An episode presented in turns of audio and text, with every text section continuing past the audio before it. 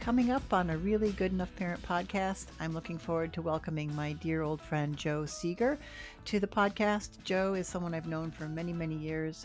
She's a trained Montessori teacher, an experienced parent, and someone who I just admire for her way of handling children, raising her own, and um, her dedication to her uh, career as a teacher. So stay tuned.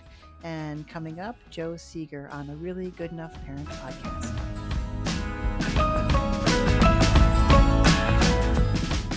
Hi, and welcome to A Really Good Enough Parent podcast. My name is Christine Altwees. I'm a licensed marriage and family therapist, and for thirty years I worked in intercountry and domestic adoption and family counseling. I'm the clinical director at Pono Roots Counseling Center, where our focus is on family systems, and I'm also a mother. I've created A Really Good Enough Parent podcast in response to what we see every day in our clinic. Childhood mental health issues are skyrocketing, and it doesn't have to be this way. I know that really good enough parenting is a skill we all possess. As a parent myself, I also understand how easy it is to lose sight and to mistrust or panic in the face of a melting down child or an impudent teen. The good news is that you have what it takes to help your child. Take a breath, see your child's innocence. You can do this. This podcast will feature some of the incredible people I've been lucky enough to meet in my life. No two have raised their children the same, and all have done a really good enough job. You'll hear new perspectives on how to handle tough situations. You'll be reminded of how your own parenting takes its cue from childhood. And hopefully, you'll feel invigorated to go do a really good enough job at this most rewarding of all human endeavors. A Really Good Enough Parent podcast is designed to be story time for adults. So thanks for being here with me today. I do appreciate you. Enjoy the show.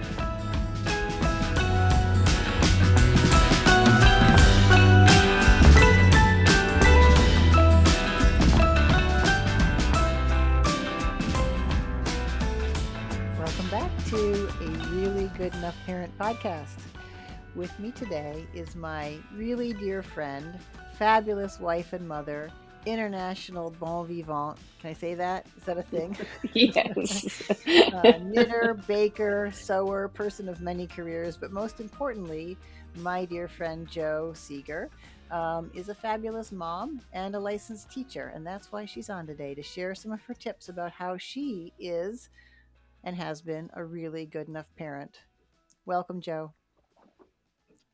Hello. Thanks for being here all the way from sunny London, England. Yes, I wish. Well, it's the middle of the night there, and you're all preparing for a very big day tomorrow. Yes, um, we tomorrow we've got the coronation, and it's due to rain, but then why not? It's London. So, Jo, tell us a little bit about yourself and why you're on this podcast with me today. Okay. Um, well, I'm uh, I'm sixty years old, just scary, um, and um, I have two daughters who are now twenty-eight and twenty-six. Excuse me, and they are more or less they've left home more or less now, and I have a husband of thirty years. Um, grew up in the sixties.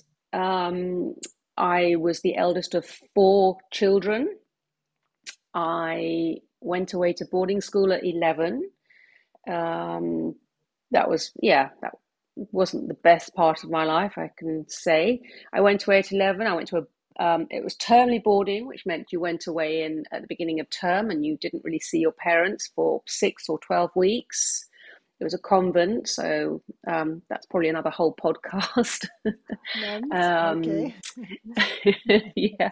Um, I went uh, for that. It's a tricky one. My education, it does reflect quite through my uh, parenting skills, definitely. But I went away to school, and I um, was probably considered naughty, lazy, um, trouble, um, and it, I made very, very good friends. They became fam- the family. You know, don't have very good, yeah, good friends, but. Mm, Educationally wise, I came out with very little. Um, I went straight to um, a school where I learned to become a cordon bleu cook, and I did that for ten years. Um, I traveled a lot with that. I had some great jobs. I met some great people. It was really, really hard work. And then after about ten years, I think I just got fed up with the lack of money, the no social life. Um, it suddenly wasn't going anywhere. So I learned to do a quick typing course with the idea of getting into food photography. While I did that course, my boyfriend at the time got posted to Amsterdam, and I thought, well, why not? I'll go too. Um, the long and the short. Oh, yes. Whilst I was in Amsterdam, I had a job in an office, which lasted four years. It gave me all the time and money I thought I wanted, and then realized office work wasn't for me. Um, then we went to Germany, where we started a family. When I came back to England, um, I knew I had to work, and I got involved in Montessori at that point. So I trained um, as a long distance student to be a Montessori teacher. So I worked in a Montessori and um, brought up the children, and they do balance and helped both, both parenting, being a parent and a teacher complemented it as much as learning to be a teacher and being a parent. They all complemented each other for me anyway, very much. Um, even when I, the children much older, you then had your experiences to help other parents, which definitely helped with my work. Um, but I gave up after working for about fourteen years as a teacher. I gave up a few years ago, and I'm not working now, and my girls have left home. That's a very, very, very rough synopsis of up to now. Right. And all of that, to me, makes you someone who's really primed to give great advice to parents, because not only have you raised two girls who are launched now and living happy, successful lives, and by happy and successful, uh, successful meaning they're doing what they want to be doing, they're um, moving towards goals, they're contributing to society, they're fairly content and healthy and happy. Uh, so in my mind, that's huge success. Um, you also have done this really interesting international living um, with your kids, living in England and traveling around all the time, spending time in France. I think one of them went to school in Holland for her university. Both of them have done masters in the Netherlands. Um, one is just on the cusp of finishing. Just by chance, they both went there to do masters, and that definitely helped them with their um, growing up skills, I think. Yeah. So with all this, what are some tips? How did this work so well for you? And what did you learn while teaching and parenting that you think other parents should know? Um, oh, that's a very big question, isn't it? Um, parenting tips. Well, I think certainly with um, parenting generally, um, I remember when I first met Emily, I was absolutely petrified when they present you this newborn baby. And I was petrified that I was going to get it wrong. And, um, you know, what do you do with this, this resp- massive responsibility of, of, a, of a baby? I mean, I couldn't even change her nappy uh, or diaper, you call them, at the beginning. I just ended up in a ball of giggles on the floor because I just didn't know what I was doing. You just, I think you just have to take every day very slowly, day by day, um, and not get too stressed. I know we all do, but not get too stressed about what's coming. Um, children teach you as much as you teach them.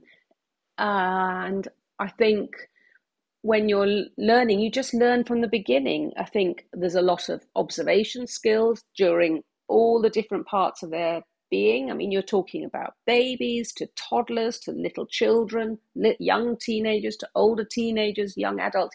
They're all such big, different phases in a in a child's life. And you, if you look at what how you're going to look at it after a teenager when you're you're presented with a, a toddler or a baby, you're going to freak out. So just don't worry about that stuff. There's always you've always got support networks of friends and family around you. And, you know, we all discuss a lot about experiences and how to get round little things. Um, I know that living abroad with a baby, uh, Emily, um, I could never get her to sleep, and I had to keep her quiet because we lived in a block of flats and I didn't know what I was doing. We had no we had no internet or, or experience, uh, ways of working, uh, sorry, had no way of looking into how to deal with the situation. I just remember going to another mother, literally in a supermarket, who I found was English.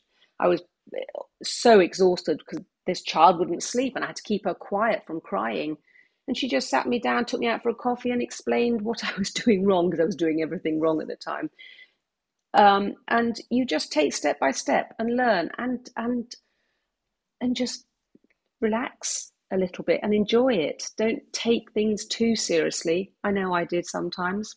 We all do, but looking back, it's easy to say that. I love I that. I love that relaxing and, and get to know your children and enjoy it, because we work so hard often to become parents. We want to become parents so desperately. And then often when we become parents, we start losing our sense of humor or our joy in the process. And we see our little kids as little enemies or combatants or, you know, villains in some cases, there to make our lives difficult, instead of really remembering that we wanted this, and we are, you know, if we relax, we can really enjoy it. Um, one of the things that we were talking about before we started recording was your childhood, and you alluded a little bit to having to go off to boarding school. Um, I'm curious, because you had a, a kind of um, childhood that maybe many American listeners wouldn't fully understand, if you can share a little bit about that, and um, maybe anything around how your parents parented you that you okay. either used or decided to toss out when you become a parent, when you became a parent. Okay, well, let me start. Boarding school was something I never thought was there was any other option. Everyone I knew went away to school at eleven. Girls at eleven, boys more at thirteen. It was normal. Uh, my parents were very Catholic, so in order to get a good Catholic education, and that's all you you did. There was no option of um, day school. We didn't live near any particularly good day schools, and you had to be very academic to get into the one very good day school, and that certainly wasn't me. But it was more about having a Catholic education. My father went away at age seven. My mother went away as well when she was very young. Um, so they, that's all they knew. And that's all we did. All my brothers and sisters, we all went away to school. And that was what you did. It was really, really tough. I think I cried for almost three years off and on for being homesick. I mean, being homesick when you're young is something very hard. Um, you just have to, you have to just get on with it. And certainly in sort of school I was, the nuns would just say, well, you can go to chapel and pray if you're that homesick. You know, there was no love or affection. I was certainly never surrounded by people who who showed love or affection when I was at school. Um, that just didn't exist. You toughened up pretty fast. Um, I... For, It's more of an emotional feeling than trying to remember it. I still am very much in touch with my school friends because we supported each other. We became family. I mean, there were girls who didn't go home for more than very long times. They came from the forces, so their parents um, sent them to England to school, and they, they were didn't go home for months and months. So, and we were very young, some of us. I did know I would never send mine away to school, and that was the end of it. It was something I wanted to be in control of.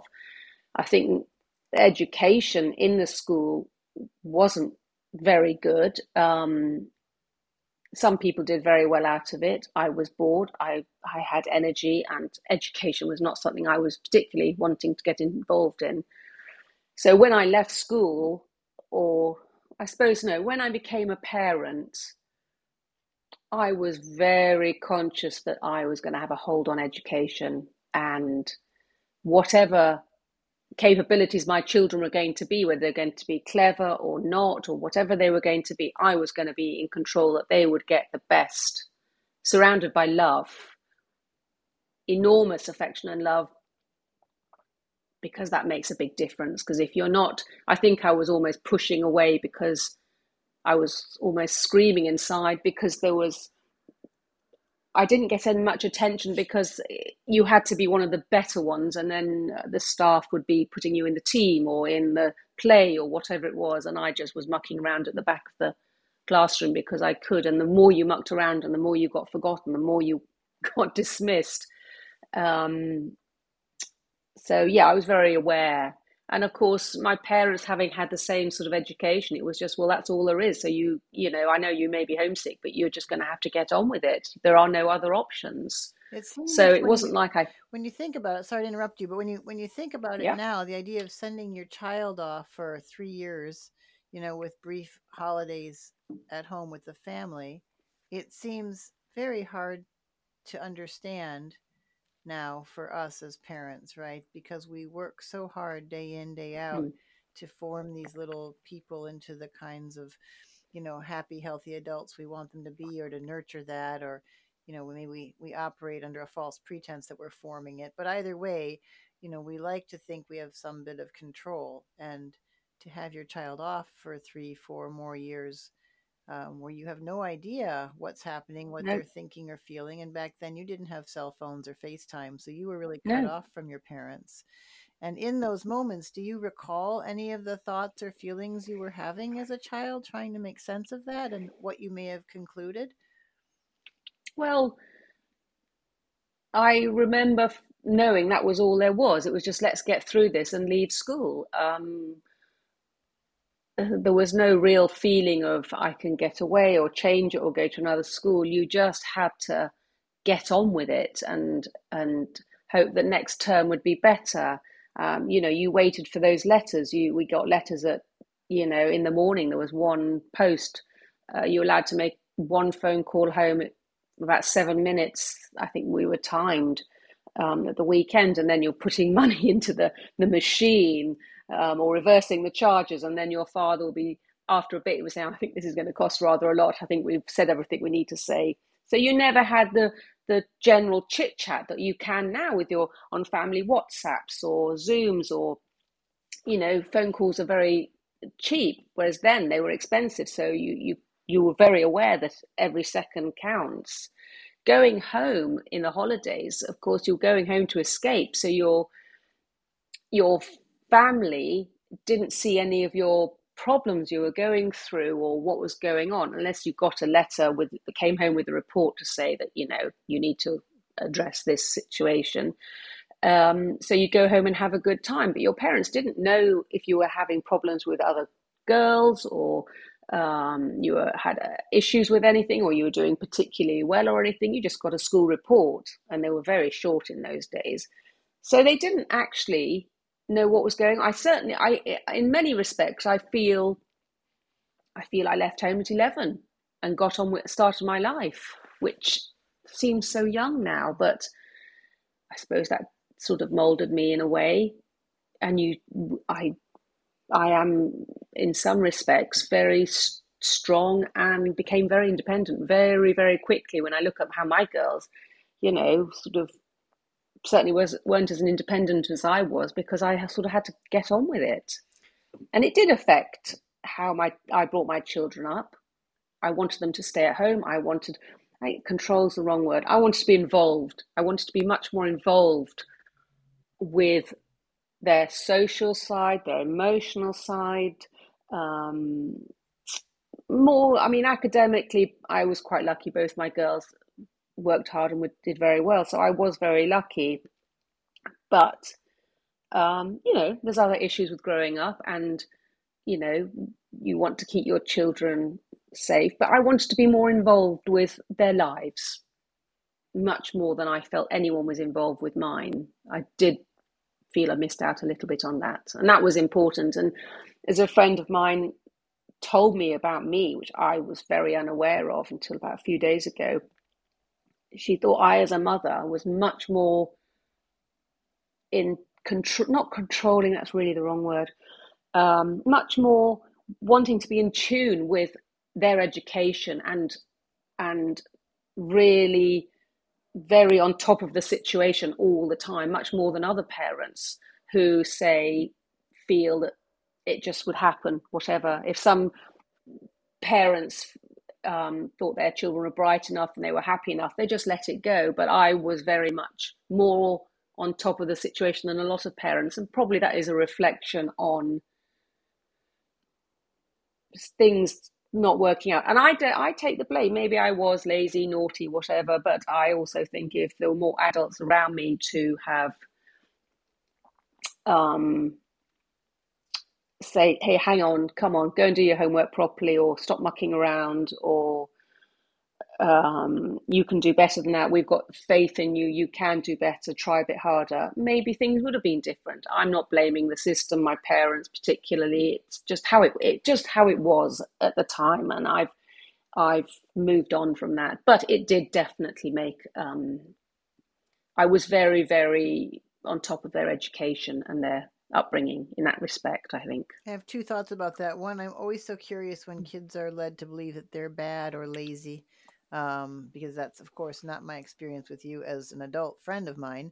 Um, but even back then, you mentioned a few times that you were often getting into trouble, or you were thought to be lazy or a bad child. Do you remember any of that and the sorts of things that happened and what you were thinking in those moments? Um. Right. Well, um, I remember just having a lot of energy, and if someone would come along and say, look, we're going to go and have fun and do this, I was, I didn't care if it was the wrong or the bad thing. I just thought, this is fun. I've got energy. I want to get involved. I want to belong. I want to be part of a, of the fun group. Um, and I'm having fun and I want to belong. I want to, I got so used to being told off. After a bit, it didn't make any difference. Um, there were certain ways the nuns used to deal with us. And at the beginning, you know, standing in a corridor at midnight when it was a, a Jacobean building. So it was very, very old and creaky, standing on corridors um, with all the lights off. And of course, we told ghost stories and being absolutely petrified. When you're eleven, doing that, it was horrible, just because you were caught talking after lights out. Um, by the time I was sixteen or so, I didn't, I didn't care at all. I mean, it was just like, here we go again, you know, really. Um, I mean, they were not nice. They blackmailed me sometimes, the nuns, and you, you just got used to that way of life. It's horrible. It's really, it's, it's, it's preposterous to think of nowadays, you know, now, I mean, the other yeah. side would prevail, the legal arm would come slapping down, but, um, you know, that kind of abuse is, uh, you know, it's amazing to hear about. Um, and then to see you, always someone I've known to be so sunny and optimistic and, you know, curious and interested and, you know, very mentally healthy. You um, have always struck me as someone who has a really great ability to sort of know yourself and course correct when needed. Um, so how do you square that with this childhood in a boarding school that seems like it was a little bit uh, unfriendly and, and and lacking in warmth and support or nurturing? Um, I was I I'm a strong person. Um, some people didn't do as well.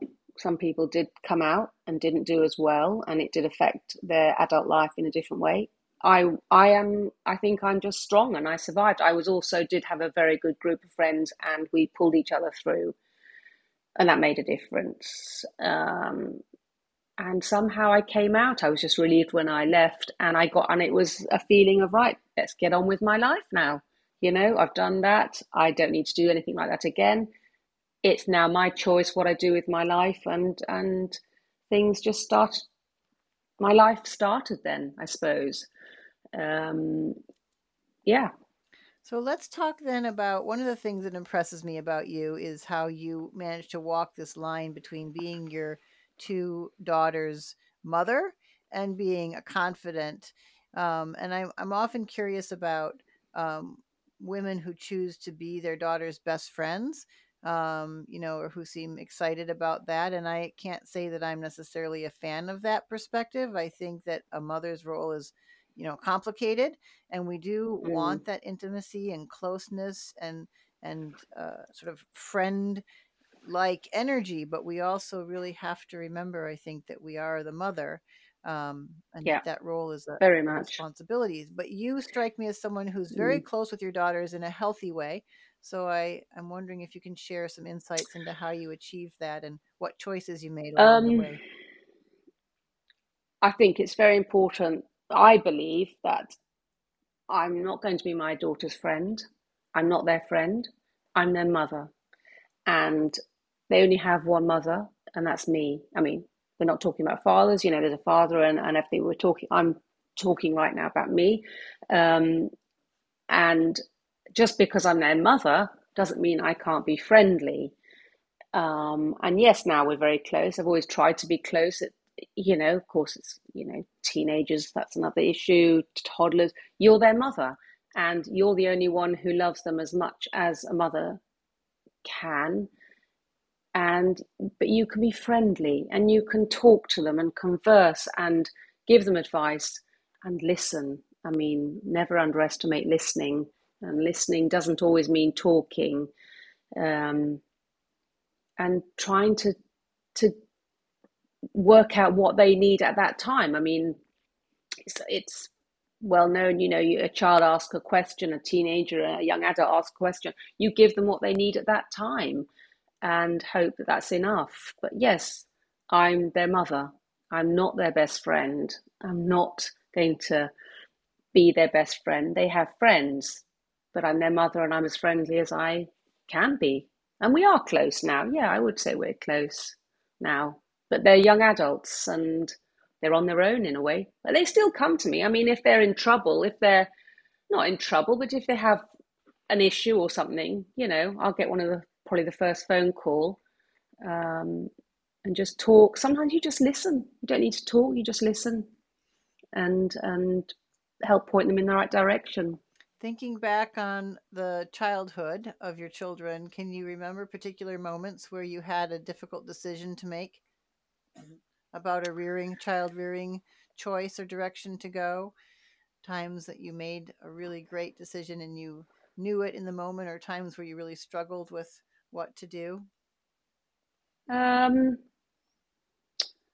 well, there was always a few, I suppose. Uh, changing schools, I think that was quite a big one. We had to change their schools in the middle of term once. Um, we had, my eldest one had some bullying problems, and we didn't even know that they were there. She just came home crying every night for months and months, and we didn't know what. I just thought she was tired. She's uh, one of the youngest in the year, and um, it wasn't until we went to a, a dinner party, and there was a, I think it was a child psychologist or something, I can't remember, and we had to apologise for being late, and she said, "Why are you late?" And I just said, "Well, my daughter comes home, she just cries for two or three hours every night, and I, I've tried everything, feeding her, not feeding her, loving her, not loving her, you know, bath early, bed early, whatever." And she just said, "Well, if your child cries for half an hour after school, that's fine. Any more than about an hour, and there's a problem, something's going on, and you need to find out." And that was when we went rushing home and had to sit a seven-year-old down and work out why she was crying without her knowing what was going on. And then we had to make a big decision about changing schools, changing... First, we worked with the school, but they didn't really help. Um, and then that was quite big, because it was a very different sort of school. And was this the right decision? And um, are we sort of jumping from the frying pan into the fire? And then... Lucy, my youngest, she was at the school. Do we move her? Do we do, you know, and that, that at the time felt pretty major. It was absolutely the right decision, but it was quite scary. Um, anyone who knows they've had to jump ship from a school right in the middle of term, because you suddenly realise that the school wasn't helping, and my daughter was just, was being seriously bullied as a seven, as much as a seven-year-old can be, but it was affecting her. Because she thought she was with friends who were her friends, and then we had to, we worked out, no, they're not your friends, um, and this isn't on. So we, yeah, that was, that felt like a very big decision at the time. Mm, yeah, I can't imagine, especially at that age when she's maybe not able to articulate.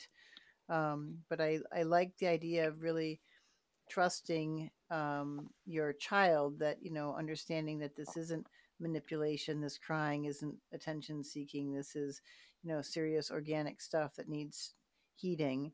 And, um, you know, I think listening to your child is such an important thing. Um, mm. And then showing your child that you can advocate for them is huge, right? Yeah. Yes. I mean, it was like, like you say, at seven, she didn't understand what was going on. So we had to draw out of her. It was a conversation, sort of getting her very comfortable, sitting on the floor and and sit for an hour and a half and draw out of her what exactly was going on, and without upsetting her or letting her know that we realized it was a problem. Um, yeah, that was quite hard. That was a le- that was a big learning curve, because then it was then you, you we really learned to always listen. And also you, you spot when things change or something goes wrong. You can then see, hang on, this is out of sync. This is not normal. Something's going on. Um, something's bothering her. And so you really do. And then I suddenly realized how important it was to listen to your child.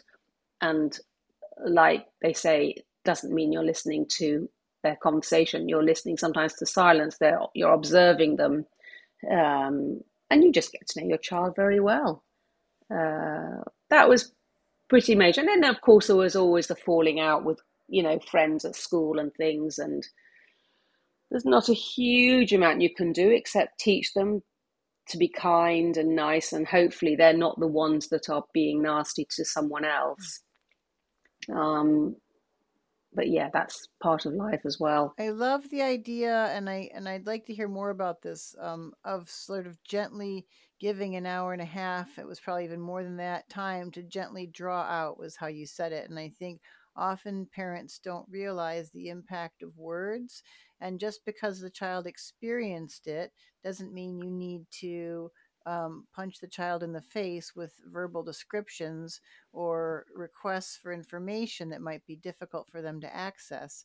So I'm picturing you um, and Ashley sitting there um, helping with sort of questions around, circling around without sort of knowing how to or wanting to exacerbate. Mm. Um, and I think that's a skill that a lot of parents could benefit from, is that the words matter, and forcing the child to state some painful thing or to, you know, or to catastrophize with them or to make them worry about something they maybe hadn't previously worried about um, is a real skill. And how do you help them without, you know, sort of coming in head on at the thing if you know the thing might be happening? Um, so I, I love that idea.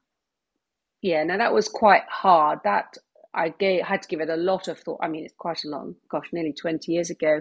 I had to, I remember sitting down with a pad of paper and pencil on one side and she was on the other side, and just literally having to sort of start with the beginning of the day and who you're playing with and how do you play and which part of the game are you and what do people say to you and how did you feel when they said that?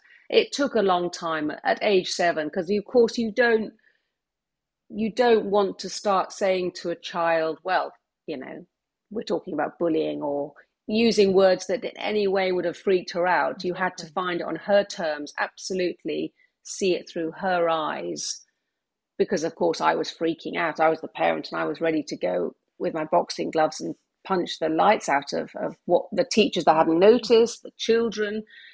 But it wasn't the way, and I had to just, first of all, and it took a long time to draw, draw out of her, because of course she thought they were friends, and they weren't. They were. There was a lot of stuff going on. Um, yeah, as I said, it's a long time ago now, but it was it was certainly a learning curve, and we had to tread very, very gently to find not to. Because she had to go back to school the next day, and it took us a while to find a school and change and, you know, all that sort of stuff. It was. There's a fine line between, um, you know, being your child's advocate and being your child's fixer. And um, mm. I have a, a friend who often cites the play playground rules or the sandbox rules. You know, basically she says, in, you know, in her mind, you should let the kids sort things out themselves. And I think to some extent that's true. That's where really important developmental work happens. But, um, you know, in this case, it's very clear that from what you're saying, she didn't know she was being bullied really, or she didn't have words for it. Thankfully, I'm, I'm concerned nowadays that kids have quick, quick access to so many really yeah. um, dark words that they're being trained to prepare for all these horrible eventualities mm-hmm. that it's really clouding their ability to be innocent, happy children to some extent. Um, but in this case, so the word bully wasn't on the table. You had to figure it out slowly and carefully. Um, and, and I do love that you came to her defense in that way, because she didn't know how to help herself, nor could she. It's different from when you get in a squabble with a friend on the playground. Um, but this is something bigger. Yes, this was. Um, and I suppose in a way it was quite good. She was so young and she just very innocently, we worked out what was going on. And I suppose today children would know, have all the words and the information in front of them. I don't know. So it was done sort of absolutely in black and white. This is wrong. This isn't meant to happen. And um I know when she went to her new school and the little girl who was asked to look after her was her best friend throughout the whole school life. And once they met, they were just joined at the hip and just very, very happy. And to see your daughter with a real friend for the first time when she was seven or, you know, seven was just wonderful, because that's all you want is, is she was suddenly... she she was had this happiness, she was she was in love, I suppose, and she had an equal, and that was lovely to see. Um and it was a it was good. But yes, like you say, uh, playing the sand you say the sandbox, yeah, it's very important. It's it's a reflection on life, and they do children need to be in the playground. You you observe them in the playground, and it is like there's always the strong ones, the weak ones, the bossy ones. They reenact what they've seen adults doing all the time. They deal with their emotions, their fears. So there is, yes, of course, playing is very, I'm a great advocate for playing and playing and just being left alone to play. I mean, we used to um, put ours in the garden and just give them, they never were into dolls. I was always into dolls. So I never understood why they couldn't be into dolls and prams. They wanted to make dens the whole time. They wanted to so, build forts. They did. So our garden in the summer was permanently covered in sheets and blankets and rugs and things to hold up. Um, and which was quite nice, because actually you could then very quietly listen in on conversations, because they didn't know that you could hear, because they were in their I dens. That. That's great. But play, yeah, but playing is is such a, a great, is one of the most important child development times, I think. Yeah, and, and people who know me are sick of hearing this, but I'm I'm just so sad about how so many kids nowadays have devices permanently in their hands, and their faces are, you know, in front of screens, and they're living. Oh, I hate it. I hate realities it. And yeah, it's really, it's so sad. And those it's, of us who, yeah. They, well, I mean, I was only, we lived near a very big park in London, and um, uh, it's fairly middle-class area, has to be said. And you see these children, they're in their little buggies. Ugh, they probably haven't even started school, and they're holding a phone, probably a phone much smarter than mine. And they're watching things, and you think, hang on, hang on, you're in this park. The trees are all changing colour. There's so many different trees. I remember being taken, dragged around the woods um, that we live near, and understanding how the different barks work, and the, the leaves, all the different shapes of leaves. And we've got squirrels, we've got all the birds nesting at the moment. Uh, we've got swans um, with all their cygnets, the seven cygnets in the park. And these children are on these phones, looking at cartoons. I mean, you know, we're going to have so many problems with with with um, mental illnesses. The parents are, they're on the phone. Okay, maybe they're working, but if you're going to take a child to a park, take the AirPods out, talk to them. It doesn't have to be intellectual conversations about stuff. It's just chunter, you know, just as you would with anyone. Um, And I just think we are heading, and of course they don't want to, you know, they don't, they're not allowed to run wild. So they're not doing as much exercise as possibly we did. They're very overprotected. Um, and I just think it's, uh, I think we're heading for a catastrophe. Yeah. If all these children are just sitting on, you know, and you can be sitting having a coffee with your your child and they've got their phone in their hand. You don't know if they're being bullied on the phone and you're standing right next to them, or what are they watching? Children will know how to hide.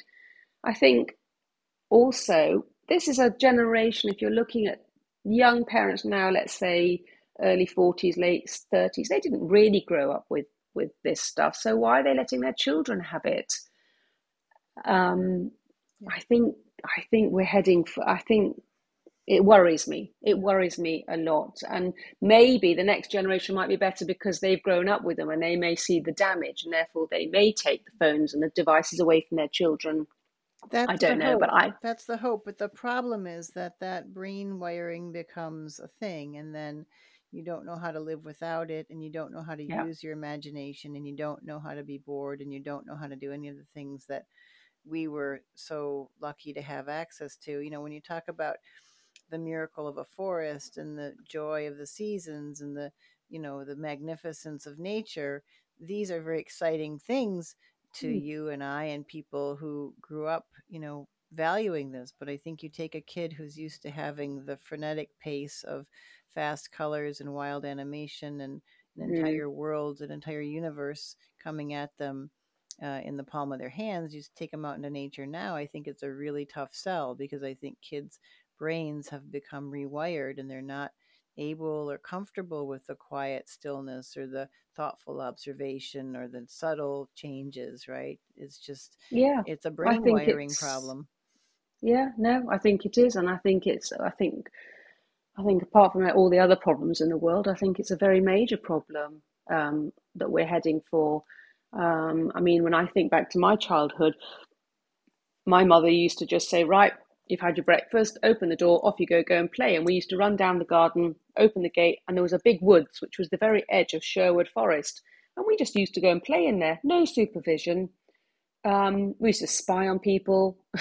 We used to muck around with the other children on, on the road. Nobody knew what we were doing. It's all probably fairly dangerous. But we just used the woods. We made dens, we climbed trees, we we were very aware of the seasons. Um, and then when there was a big bell would ring and we all knew we had to run home for tea, because that was the only way my mother could communicate with us. There were no phones, there was just this massive bell. Um, and I do sort of think it's it's a bit worrying. Yeah. Yeah. It is. So with that in mind, what are a few things that we can share with parents listening that can give them some hope and inspiration? So maybe something you learned as a Montessori teacher, maybe some of the foundational thinking and um, how you worked with kids there. That applies still to parents who are curious about helping raise their child in a healthy mental space. Um, certainly technology is something that we need to look into. Take away, look into very much. Um, I think children don't need expensive toys. Um, Mother Nature offers the best toys of the world, you know, trees, grass, sand, water. She offers the best toys, as long as they can be creative um, and reenact, well, whatever, you know, some children like their dens, reenact their, what they've seen in the world. Um, I think, yeah, I think those are the two things would be take a look back and see how other children are brought at different generations maybe, but mostly just that technology thing is, is, and I think a lot of parents are very hooked up on, on uh, maybe I just live in this particular area, too hooked up on my child is my conversation piece at a dinner party. And they use it too much. They have to be in the right school, which probably isn't the right school for that particular child, maybe. Um, yeah, that's very vague, isn't it? No, no, that's not very vague at all. I think what you're saying is really important, and that is that um, when your relationship with your child is a little off kilter, that might be represented by you um, not knowing your child, not hearing your child, not being curious about your child, but having too much ego invested in your child's success and, mm. you know, a certain kind of success. Because, you know, the quiet life of being a parent raising a, a child isn't always worth talking about at a dinner party. But when your child wins awards or goes to a great school or does these things, then it's oh, easier, right? But it's really, yes. I sat home with my kid today and we reorganized a cupboard. It was really exciting. Actually, probably wonderful. But yeah, I I think um, and parenting is is it's fun. It's You know, it's. I think for me, it was just the most important job I've ever done. It's been the best job I've ever done. I loved every minute of it. Um, it wasn't anything I didn't, I never thought about being a parent. It wasn't something I particularly knew I wanted. It was suddenly, well, let's try for a family. And it happened very quickly.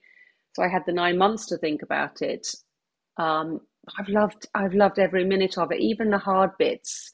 Um, You know, but I think at the end of the day, if your children leave home, they're independent and they're happy, then you've done a good job. I like I don't think, thought. Yeah, I don't think you, and they still come home. They do still come home and visit. And that's also quite good to know. But, oh, okay. Yeah, you've done a great job. And it doesn't hurt that you're also a fabulous cook. Yes, no, I used to do a lot of cookery lessons and a different level. But yes, my children now, they under, and not only that, they understand nutrition, which I think that's another whole thing. Children need to eat very well to grow. And so my children, I think they would argue that they probably got a little bit too much of that um, when they used to go to school and handmade bread with handmade roast vegetable sandwiches and homemade muesli bars, and they used to be so embarrassed because they wanted to have all the packet stuff the other children have. And then it went very quiet, and I thought, oh, this is great, it's working, they're actually eating, until a child came up to me and said, Missus S, could you make more of those particular sandwiches? And I suddenly realized that my children were actually swapping their lunches, but all the other children in the class appreciate it because their friends they did good food.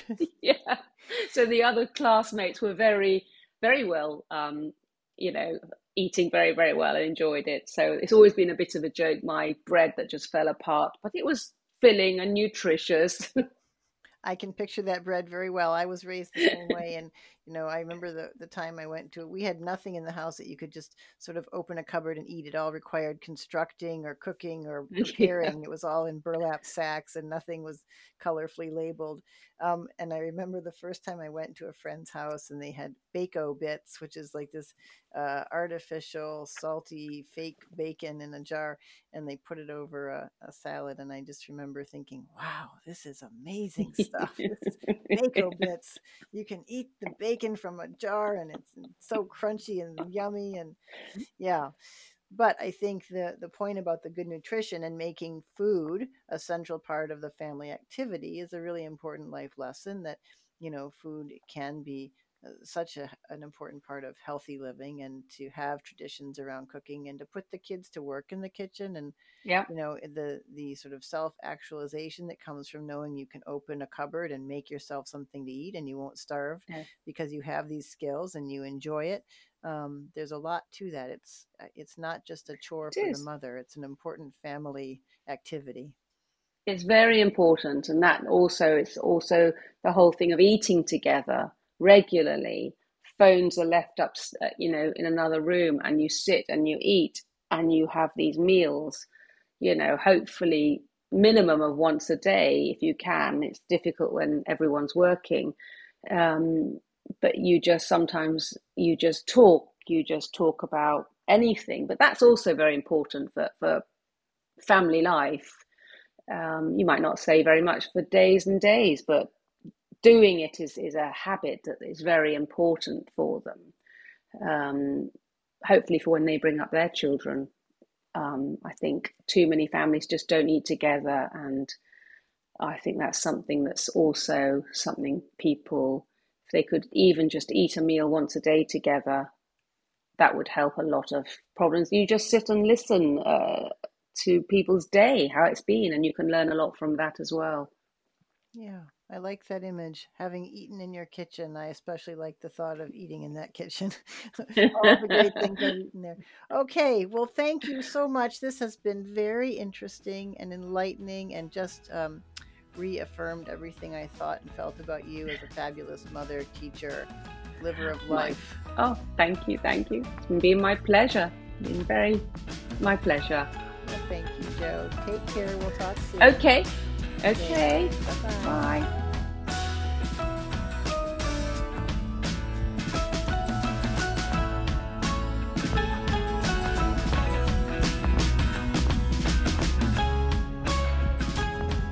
This has been another episode of A Really Good Enough Parent podcast.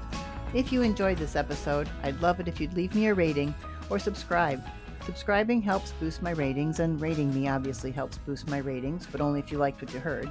But apropos that, whether or not you do or don't like this, I really do like feedback. So please drop me a line if you'd like. Let me know if there's someone you want me to interview or a certain topic you'd like me to tackle. You can find out more about A Really Good Enough Parent podcast on the Pono Roots website at pono roots dot org. That's P O N O R O O T S dot org.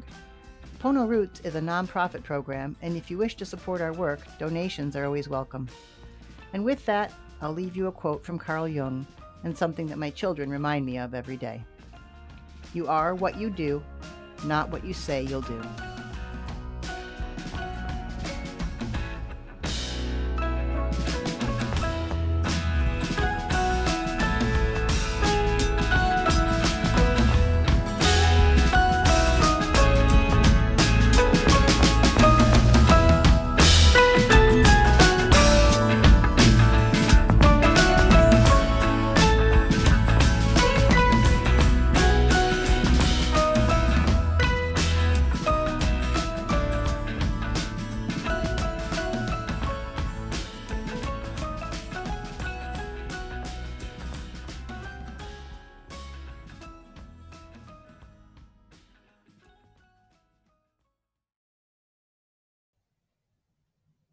George loves Detroit.